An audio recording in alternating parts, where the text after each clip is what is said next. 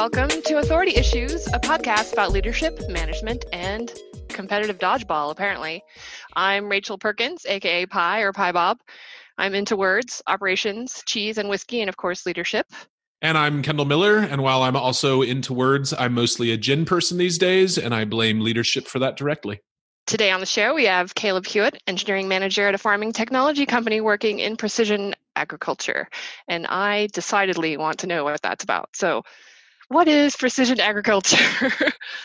Hi. Precision agriculture is generally speaking a term people use for the introduction of very precise, high tech ways of doing farming. In particular, usually it refers to using GPS to know exactly where you are in a field and steering tractors, combines, things like that for the user, and doing a uh, basically almost down to foot by foot, changing how you're planting, spraying, harvesting, Whoa. things like that. Uh, Did I understand this correctly? The stuff that you work on also helps control the combines, the tractors, like how what direction they're going in. Whoa, that is super Is it, Yeah. is it that, or is it a mobile app that's saying "turn now" on the like? Are they are they holding it and it's saying like, stop and then like bend down and plant, or what's the? so the very beginning ones about 15 years ago were yes like you said the turn now go left go right. Now for the past decade maybe maybe eight years it's been able to drive nearly any combine or tractor in the field. They usually won't turn around for you to go back the other way but there are a few advancements in that area. But yeah, using some systems to help GPS called RTK and some of the others, you can get uh, basically within an inch accuracy inside a field. That is cool.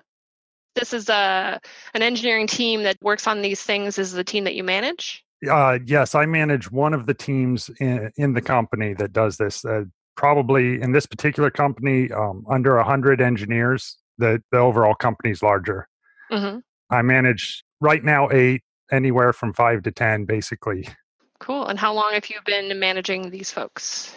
Uh, about four years management.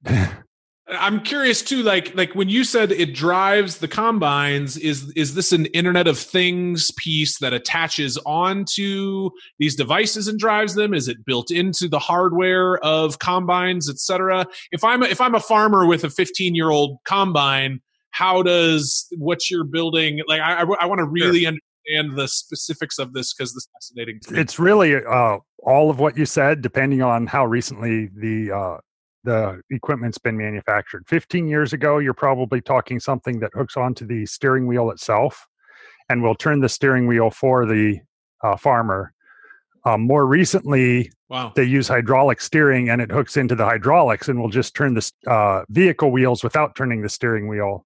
And then, even more recently, some of this uh, manufacturers have uh, basically electronic control units that you just talk to and say to turn now, and it turns itself. Wow. that is awesome. This show is ostensibly about leadership and management. We're all Sure. such huge nerds. Sure. Tell us all about it. Yeah.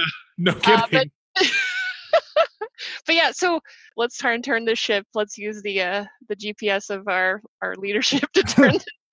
Talk us talk to us about your path to leadership. Like, how did you get to here? Is this the first gig you where you've managed people, or is this new to you, or is it not? this is the first time, or sorry, this is the company in which I had my first time managing people. This is the second time around managing people. Ah, just so did you do one of those things where you were like, I, you did management, and then you went back to being an individual contributor, and then back to management? Yes, mm, that's the simplest way of explaining it. Oh, you explain. Sorry. uh, and that's fine. It's not a whole lot more complicated, but yeah, uh, went into management. The whole industry went through a downturn and we had layoffs. I went back to mostly IC with helping out with some of the non uh, non direct report stuff, and then back again to management a couple years later. Okay. So you must have really liked it to to want to come back to it. Not everybody finds that. Yes and no. That's it's, it's frustrating at times, but it's very challenging and very interesting. All right. What made you decide to get into it in the first place? So that's a it's a story at least. I had been um, through a couple of other managers had started to get frustrated with the what I thought the direction of the engineering group and then a new another new manager joined and i really liked what he was doing he was pushing for some changes to help get more management fewer direct reports per person at one point my boss at the time had i think well not at this time but at one point he had about 25 or 30 direct reports which holy crap as for a lot of people is very overwhelming yes for everyone i'm pretty sure yeah which he managed it by delegating a lot and that was when I said we went into a downturn and there were some layoffs and things were uh, being reorganized. That's when that happened. The first time around, it wasn't quite that bad, but he was still trying to get more people into management. And uh, the director of engineering had me and uh, one of my peers in a room and asked what we thought about it and whether we thought more people were needed. And we said, yes, we did. And then he looked at us and said, are you willing to do it? and I had to I had to think a little bit. It took two or three minutes, but eventually, what I decided is that I was so opinionated on how it ought to be done, I'd better do it myself instead of uh, subject someone else to having my opinions as the cranky old guy in the room. Wait, and how how has that benefited your career? That particular. I'm not sure if that decision has. it, it, has definitely gone in a different direction. I, I, won't say it's been bad. It's been good, but it is not. Uh, I thought it would be a lot more clear cut, a lot more straightforward. Some of the things I had to do, and I really quickly learned that management isn't come in and say, "Oh, well, this is obviously the way we should do things," and then everyone just neatly matches along. Imagine there are some challenges. I'm still opinionated. I just uh, I recognize now some of the challenges involved in implementing some of the opinions. Was this as a result of having worked with computers for a long time and then being very black and white they follow the patterns that you lay out and then people suddenly were messier or was it more complicated than that? It was something along those lines yes. I don't know whether it was i was naturally inclined to computers because i already thought black and white or if the computers helped train me uh, that and the quick feedback loops of oh you know you make a typo and five minutes later the compiler tells you no you messed it up or yes you're right this is how it works now you know and many people refer to that but you know management you can make a change and you may not know for a year whether or not it worked if you ever do. Yeah it's like the biggest trust fall yeah. It could it could fail and nobody tells you about it for a year even though it's been failing yes. Yep. the power dynamic there really makes things difficult if you're trying to yeah. find out from your, you know, your employee whether you failed or not. Yes. Uh, so, uh, along those lines, what has been the hardest or most embarrassing lesson that you've had to learn? Oh boy. To get here, was that it? Because if that was it, you got away pretty scot free, I would say. Maybe that would be the hardest lesson, but let's just not say I'm sure I've learned it yet. That, that may be learning over and over again different ways to approach it. Now, I think maybe the most eye opening thing rather than hardest was just learning the scope of how different uh, management really is from being an individual contributor, from working on computers and just saying, just do this and it does it. Or it um, makes the mistake that you told it to make. Well, you know? sure. do it right or do it wrong. It, it does it when you say and uh, lear- learning that that's almost the opposite approach that you want to take with most uh, most engineers. You don't want to just tell them just go do this and exactly what they should do. You want to say, "Here's what I want to accomplish," and let them figure it out. All right. So, uh, have you used any uh, particular resources or books, or has any have you have you undertaken any oh, training, boy. or is this just through ex- experience? A little bit of all of that. It's not been all individual. Uh, my first manager I mentioned the one who promoted. He was he was a good coach in general. Uh, not with the company now, but I still occasionally get his uh, feedback on some stuff. Uh, but mm. when he did that, he arranged for some time with another coach to come in, and that was very beneficial for uh, one and a half sessions.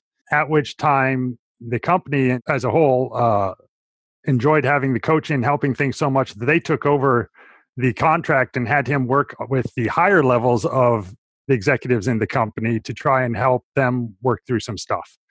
Uh, so undoubtedly better for the company, but kind of cut off my uh, training a little short. Uh, what's uh, the most important thing that you learned from this person? Do you think?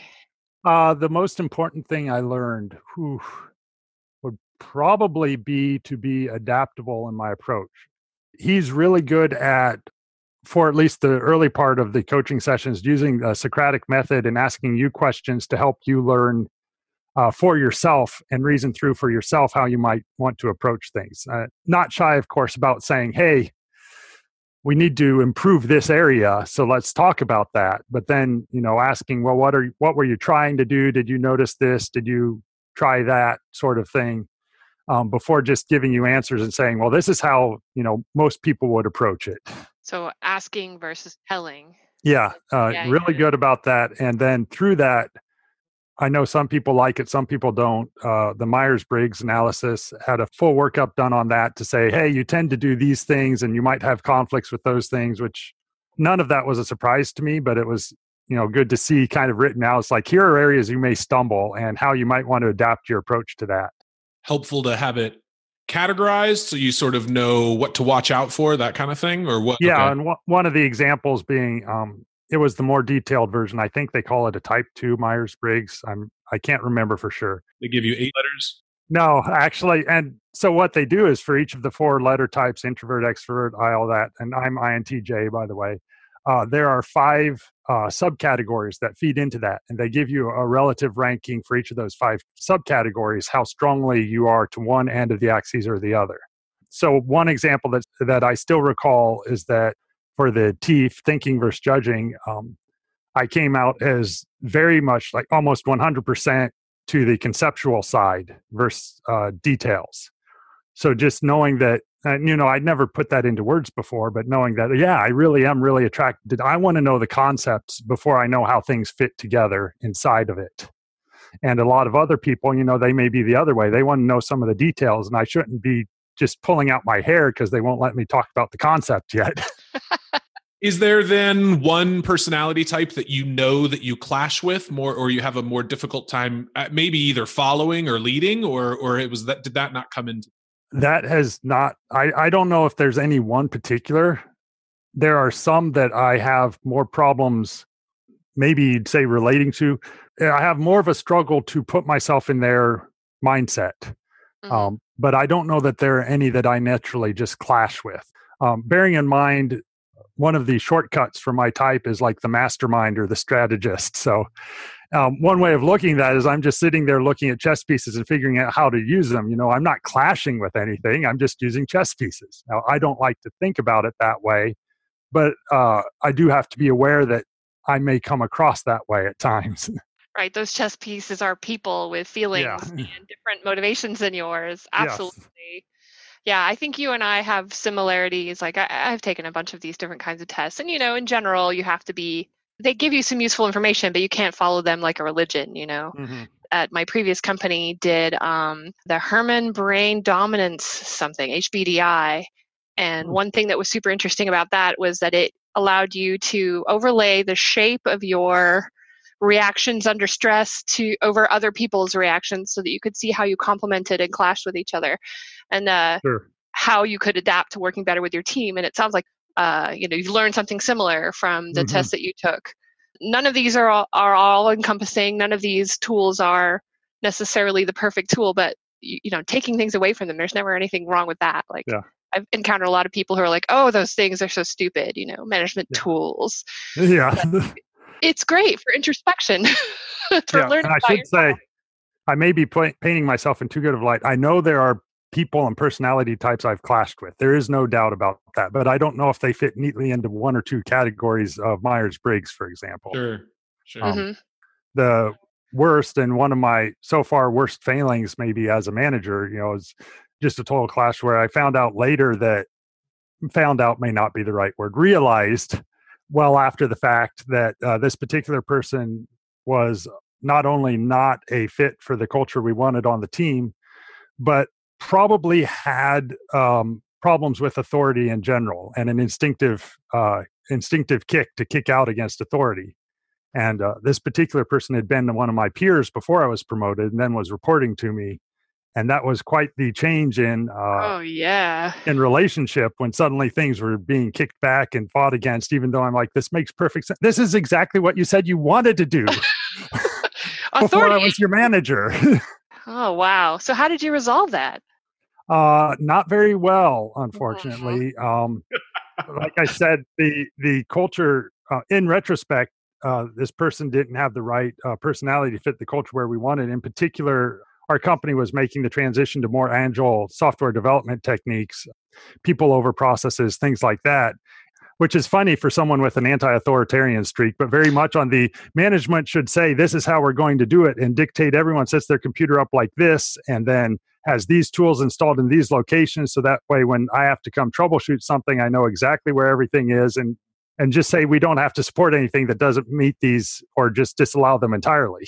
Yeah. My experience has definitely been the people with the biggest authority issues regularly could solve all those problems if they were the ones in charge. Well, sure which I mean, looking back on it, may also be why I got into management. I was but, say, you think you could just do all this with, you know, if I were the king of the world? Yeah, right. totally.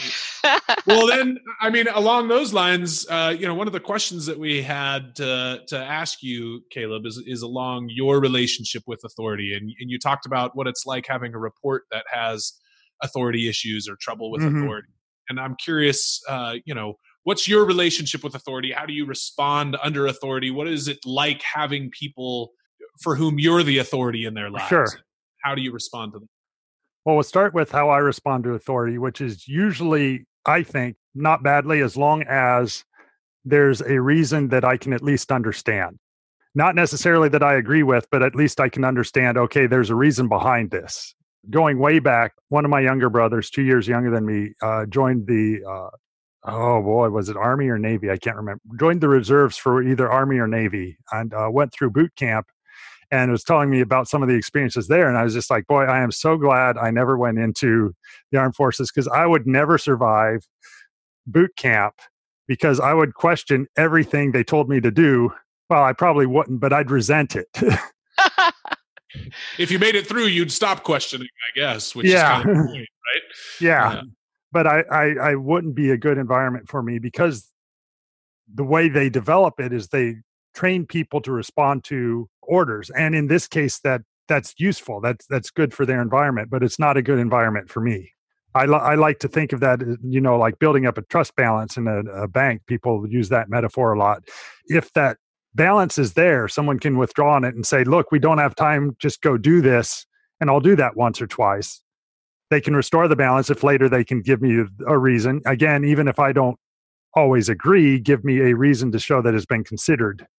Uh, hmm. The the ones I have the worst problem with are ones that appear to make random decisions with no logic behind it that I can find and are unable to explain it. Oh, that's interesting. Yeah, and I mean, do you think you come across as that kind of leader? Like, how do you do you lead differently as a result of that? Dis- yes, I take effort not to. I try as much as I can to give the reasons why, even to the point of hopefully not having to give orders, but just give lots of reasons why something may be preferred. I realize that's not always the case, and I have sometimes given orders, but I've generally told my teams that they can usually distinguish that because I'll actually come in and say, This is an order you need to do. Otherwise, they're free to argue with me or ask why, anything like that. And, and I definitely encourage anyone who's reporting to me to if they don't understand why to dig into that because most engineers um, let's not talk about how long it's been since I've been out of college, but I can't exactly remember in college if I experienced this, but most engineers have experienced the feeling where they've asked to do something and don't know why. And then once they found out why, they realize there's, you know, a much better way to have done it than what they were told to do. Yeah. So I, I'm really big on getting getting the people reporting to me asking why and trying to figure out why that request is being made and if they can come up with a better way of doing it great. Yeah. Eh, while we're talking about your relationship to authority and the way that you lead and uh oh no.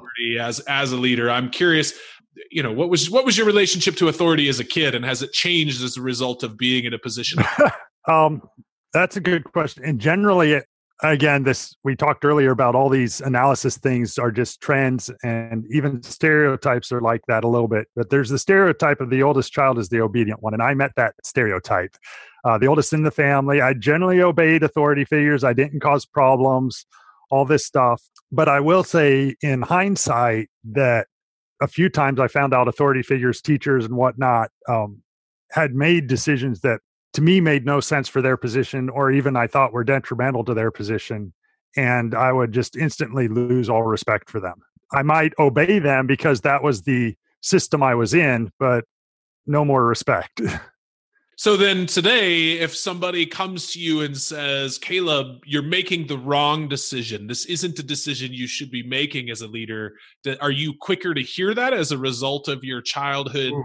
Frustration with that? Or do you feel like, because I, I, mean, the reason I ask is I feel like, you know, I'm very clear on the things and leaders that drive me crazy and and often i'm very good at avoiding exactly those things and all of my yeah. problems are other problems that i would never you know like like like my reports yeah. with me are always completely different but i can avoid the things that drive me nuts leaders i can just imagine uh, a couple of my reports sitting in a bar somewhere or uh, going out for coffee and saying why won't he just tell me what to do about this I love it. But I love uh, it. I, I think it definitely has. Um, I'd like to think I've modified my approach somewhat in that I don't lose all authority for pe- or all respect for people in authority when they make a bad decision. Mm-hmm. Um, now you know. Let's again not talk about the number of decades it's taken to beat this into me, but uh, realize that there are other circumstances sometimes that lead to situations like that. And you'll see discussions about that all the time in leadership about the context around a decision or the systems in place that lead people to make one decision over another and so i mean i've kind of come to recognize those but it's still still a little rough but yes i'd like to think that i'm a lot faster to answer those things but i'm sure there's i'm sure there's plenty of other failings i'm capable of and currently doing that uh, and i'm still exposed to I feel like I talked around that answer. I feel like I'm being a politician here. Did did that answer things appropriately or well, it's difficult to to know when you aren't seeing something, right? Yeah. So that makes sense to me. Which which, think, which brings us to our next question, which is tell us all of your faults in order from. That's right. That's what this podcast is about. Okay. Uh, number one. Um, to quote Warren Buffett, I delegate to the point of abstention no, I totally approve. I totally approve. That's hilarious. And actually, like, I, I really do, though. You mentioned that. I, I, feel bad sometimes. I'm sitting there, I'm, I'm working on stuff. I, I, will occasionally, I know there's other debates about, you know, diving into the code or not, but I, I'm one of the people at our company with some of the most experience in certain parts of our uh, code base. I'll still get in there and make minor tweaks and minor improvements, but because uh, because of my position, because I may have to drop something for you know maybe weeks at a time to do other projects, it can never be something that's you know on a critical path. Uh, just yeah. little mm-hmm. tech tech debt improvements, things like that. Every once in a while, I'm sitting there. I'm wondering because I'm sitting there, uh, telling my employees to find what's most important for the business and work on it. And in the meantime, I'm twiddling my fu- thumbs and just finding something fun to just poke at for a couple hours here and there.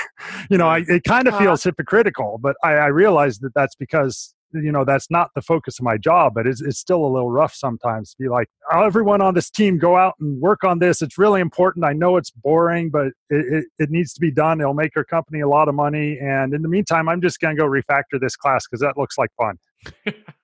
Well, do you actually tell them that second part? No.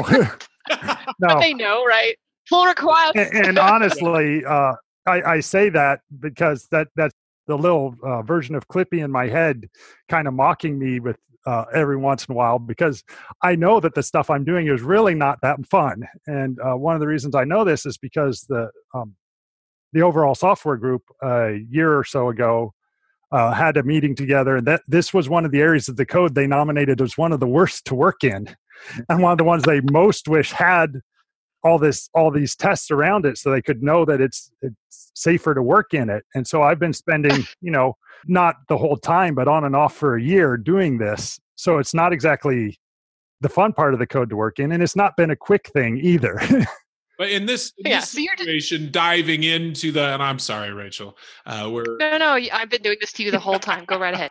you're, you've been in this situation specifically. You're diving into the code, kind of getting in the trenches with your people, and this is one of the most significant leadership things that you could be doing right now. Is kind of uh, yes, and maybe it's not laboring alongside of them, but it's getting yeah. down into trenches, getting hands on in a way that that significantly helps them and builds rapport. Is is that right? I certainly hope it helps them and builds rapport. and based on my experience in the code base, I have a fair amount of trust that yes, it will be beneficial. Um, but realistically, another way of looking at it, it is it is something I'm doing when I'm not doing my the job I'm being paid for. Yeah. So it needs to be something that can, like I said, just be dropped for, you know, I think there was probably three months at one point that I hardly did anything on it. I just other things were more important. So I sometimes need to question myself: Am I really doing the thing that's important, or am I am I defaulting to just working on this because it's there? Well, so so that makes me want to ask, and we've been asking mostly hypothetical and very high level, sort of generic questions about how you think Sure. and act leadership. But I'm I'm curious to bring it down to today and right now, like, or maybe this week or this month. But what's the what's the thing that's been occupying your mind? What's the leadership problem that you have right now? Uh, that you know, and, and maybe you can't get into specific details about it, but as much as you're willing Mhm. or, or interested in sharing, like, Oh, what's boy. the thing that you're really chewing on uh, right now as as a leader? So there's there's a couple shorter term. Well, maybe we'll say more immediately pressing, and uh, one one longer term. The more immediately pressing uh, had the fun experience everyone uh, who's been managing for a little while has had.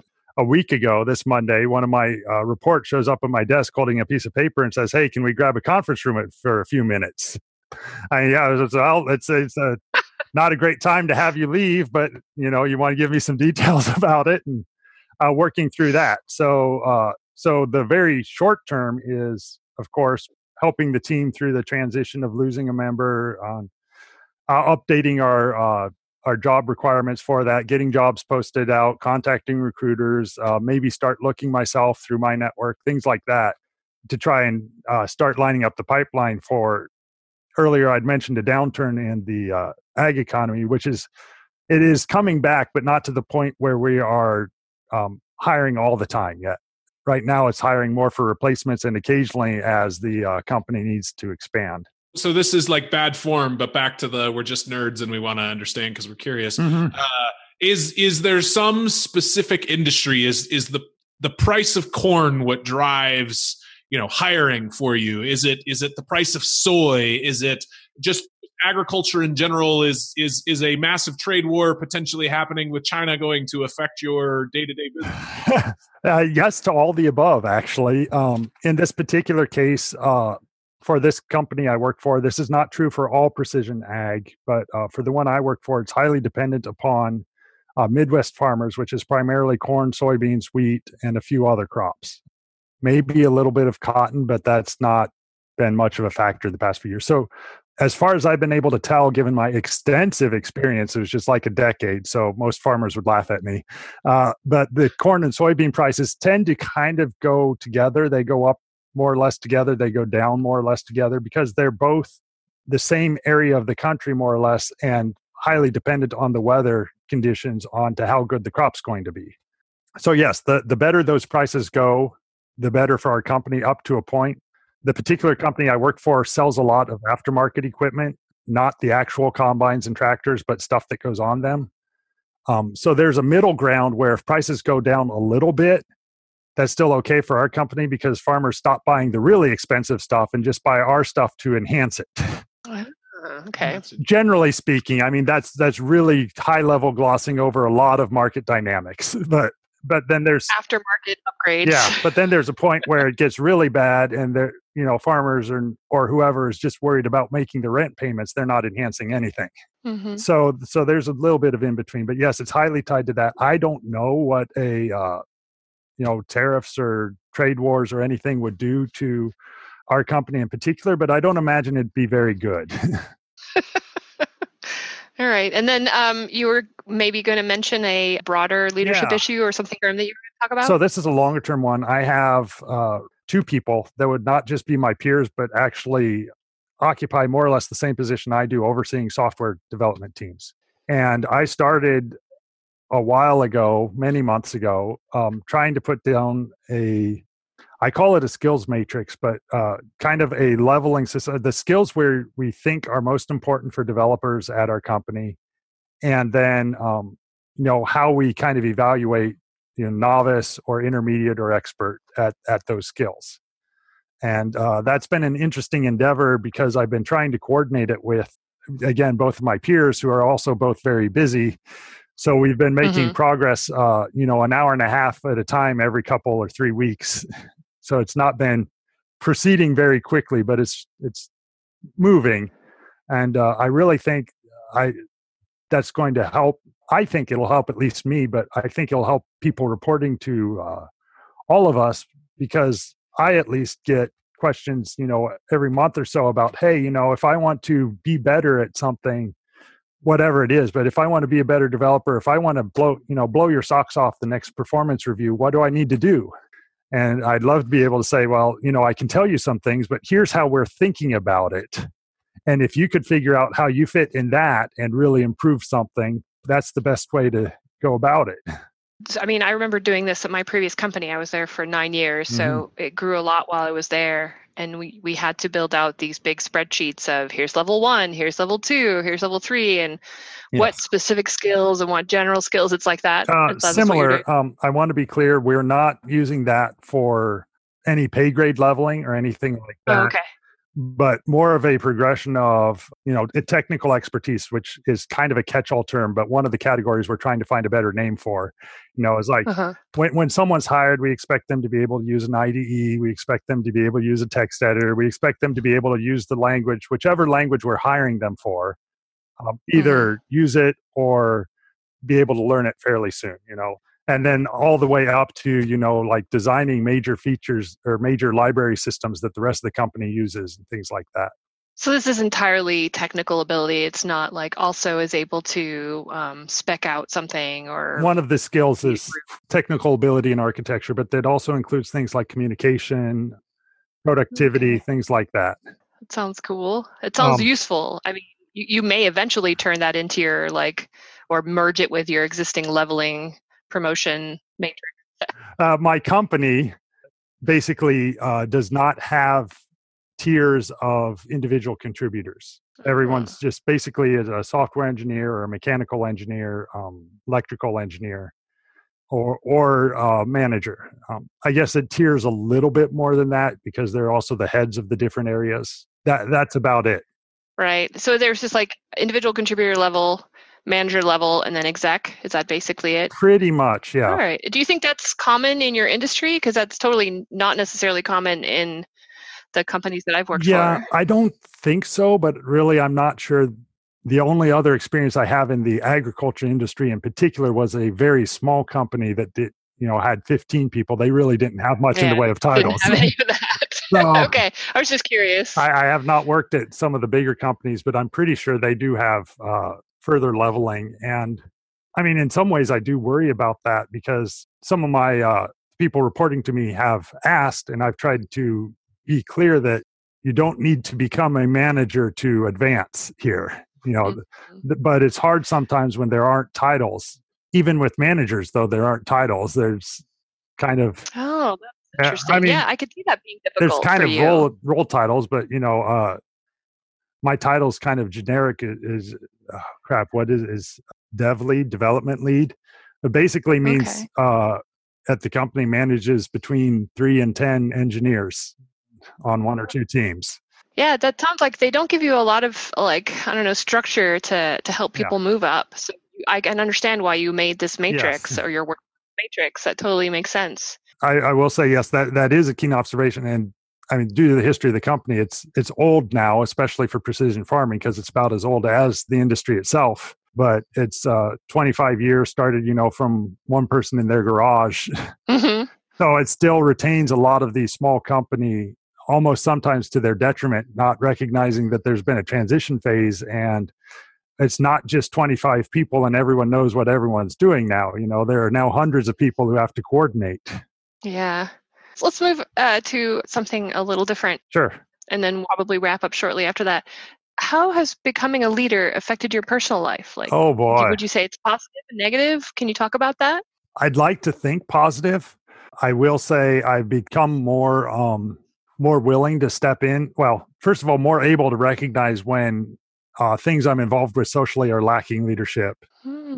From where do we go to lunch with a group of friends up to uh, you know a social club saying we should organize something and no one's speaking up on who's going to do it. everyone talking about what they'd like to see, and you get to the end, and I'm like, hey, we still don't have anyone who's going to do it. So wait, so in those situations, do you jump in and decide for everyone, or do you come up with a process whereby other people are going to decide? What when when you see the lack of leadership, what's your solution? It really depends. Um, usually, I will try to point out the lack and ask what people think, depending on the group and how important uh, accomplishing whatever it is to me. Sometimes I will say, we need to decide who's going to manage this and how they're going to do it. And if no one speaks up, then I'm going to do it. Yeah. And then sometimes I just say, hey, look, we need to decide who's going to do this, but I don't have time. So y'all need to figure it out. you just want to fill the vacuum, yes. basically. Yeah. Yeah, I completely understand that feeling. Like, well, this has got to get done. And uh, um, I guess I'll ask who's going to do yeah. it. so I like to think that it's made me more decisive in some ways, uh, which is again slightly ironic because I go back to, or maybe it's not, maybe it's a total uh, rebound from doing less deciding at work. So now I take more opportunities to decide elsewhere. But I am a little more likely to just say, well, no one has an opinion, so this is what we're going to do, or just I don't have an opinion, you decide, and not even uh, not even get involved. Totally. Was that a cheer you were giving or uh, shake your fist yeah, at me? Like, okay. Take charge. I see. Take charge. Shaking her fist at you. How, how, dare you? Yeah. Well, you know, there are some of those reactions and and we talked about the types of people before. There are some people who who really like to slowly come to a consensus and query everyone multiple times and that's how they deal with things and I imagine they may not like when I barge in and say, "Look, we need a decision in the next three minutes because I'm gone." yeah, but you at least know those people exist now. Yeah. Necessarily not have really thought about it in the past. Yep. so management skills come to light. Totally. All right, uh, Kendall, do you have a wrap up question? Do you have anything else you? Well, yeah, I mean, I, I, did want to ask one more before we let you go, and then and then we will wrap up. Uh, I'm enjoying talking with you, Caleb, so I appreciate the time. Yeah, sure. I'm curious about, you know, talk to us a little bit about your personal life, hobbies outside of work, you know, and, and maybe oh, that's the lines of uh, money, you know, tomorrow millions of dollars land on your doorstep and you no longer need to work. What's the thing that Caleb goes and does with the rest of his life? And do you stay as an engineering manager because solving engineering problems are really your heart's passion, or do you hop on a bike and ride off into the nether and never come back? Oh man, uh, somewhere, somewhere in between. I don't know. I would probably stay where I'm at for at least a little bit while I may, you know, get my head clear and make some decisions. Uh, but if it was millions of dollars and I could do whatever I want, I'd be really inclined to start trying to start my own company to do either a uh, social aspect or find a part of the industry that I think computers could really help at that haven't hasn't been done yet. Which, granted, they're everywhere now, so that'll be hard. But social aspect being social good or social network. Social good, social good. Okay. Um, okay. Yes, uh, and I'm not sure which, but you know, I I admire some of the people who make millions and then turn to spending them for the social good. Uh, so if I had millions, I'd like to think I'd emulate that.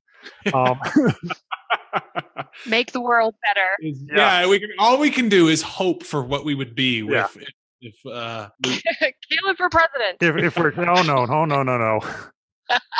I may be decisive, but I'm not that decisive. All right. Well, in uh, yeah, in the in the interest of time, uh, I mean, is there anything that we didn't ask Caleb that we should have asked before we let you go? And also, does Caleb have any questions for us? Oh, there you Oh man, like every single one turned around back. but I assume we'll get some of that eventually in some of the other podcasts. hopefully. But yeah, I guess you made reference to this being one of the early ones before. So, and I don't think I've seen this is uh, how either of you got into management and, and or leadership, depending on how you want to interpret that. Well, uh, I was already on this podcast when Sean was hosting oh, it, so right, you can that's listen right. to I can go back to that one. uh, I'm not sure that I actually um, did talk about how I got into leadership, but talked about a lot of other things. My interests are around like trust and interacting mm-hmm. with your customers and so forth, representing your company to the outside world. Uh, but now I've basically just been either a tech writer or a manager of tech writers for a long time, back and forth. I like to go back and forth. Yeah. Kendall. Gosh, my my story is going to be too long. I can't even. I'm sitting here trying to think of a condensed version. Uh, Come on, pithy witticisms. That's what I pay you for, Kendall. uh, that is to say, I do not pay Kendall any money. I, I showed up to a uh, event in high school, made a fool out of myself, and found people would follow me, and it scared the hell out of me. And uh, I've stuck with it ever since. yeah, you seem terrified. yeah. So, Uh, well, Caleb, right. thanks for being with us, and uh, I would love to ask you a million questions for an hour more, but for you know the sake of this not going into perpetuity, we appreciate Yeah. you being well, Yeah. you'll need to save some for your future guests. So for future guests, indeed. So. future guests. No, you're it. Oh. That's it. We're having you every month. Wait, No. we could probably arrange something, but uh,